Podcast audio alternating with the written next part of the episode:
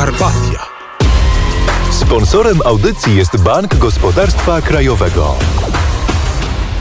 I pytanie, czy się słyszymy? Halo, halo, Janie Olencki.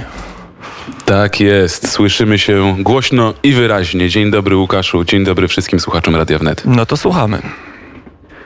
No to opowiadam. E, Wczoraj dotarliśmy do Seres w Grecji, tak więc już ostatnie państwo na trasie Via Carpati.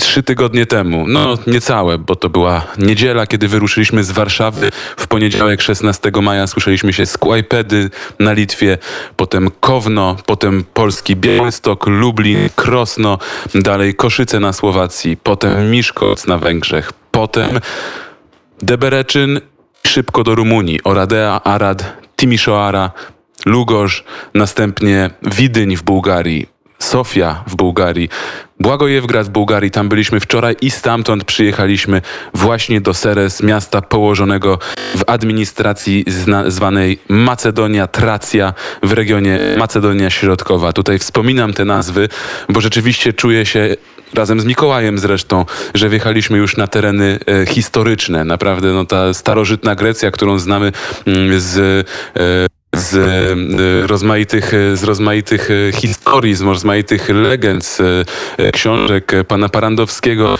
No tutaj czuć to w powietrzu, nawet zapach nawet zapach jest inny, tego ciepła, tej, tej fauny, tej flory, tego wszystkiego, co nas tutaj otacza. Jest naprawdę gorąco już dzisiaj, o poranku. Temperatura wynosi 25 stopni, a zanosi się na to, że będzie ich około 34 w najcieplejszej porze dnia.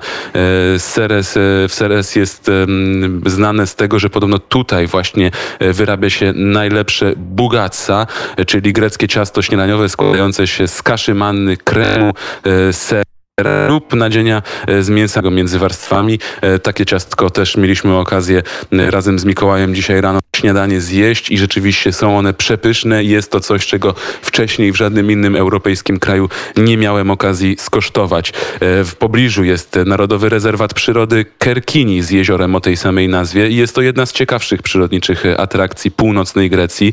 To jezioro to przede wszystkim ptaki. W sezonie ich wędrówek można tutaj zobaczyć pelikany, kormorany i flamingi.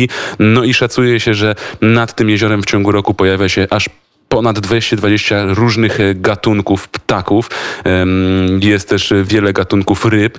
Co do samego miasta, to jest to bardzo spokojne miasto. Ono jednak funkcjonuje jako miasto w pobliżu do Salonik, czyli e, ostatecznego celu naszej podróży. I faktycznie jest to e, miasto spokojne, miasto mieszkalne. E, kiedy przez nie przejeżdżaliśmy, jadąc do miejsca naszego noclegu, widzieliśmy raczej takie budynki coś w stylu bloków, choć też już różniące się bardzo od tych bloków, które znamy e, z Polski, które znamy z innych państw bloku komunistycznego. E, na każdym e, zawieszonym Zawieszone są baldachimy nad, nad balkonami, są też, są też wszędzie widniejące nie wiem jak to nazwać, no wiatraki od klimatyzacji, co świadczy o tym, że jesteśmy już na prawdziwym południu.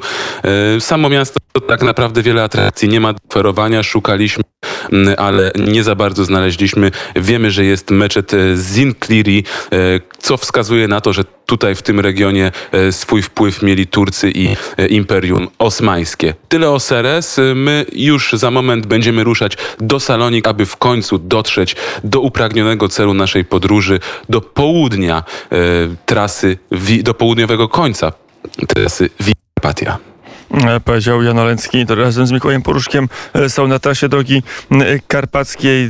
Czekamy na ten finał tej podróży, który nastąpi w Salonikach, ale już e, Grecja, południe trochę zazdroszczę, chociaż w wakacje południe to może najlepszy kierunek. Jest godzina dziewiąta. Kończymy to relacje z drogi karpackiej, ale dzisiaj na pewno jeszcze Jan Oleński i Mikołaj Poruszek na antenie Radia Wnet się pojawią.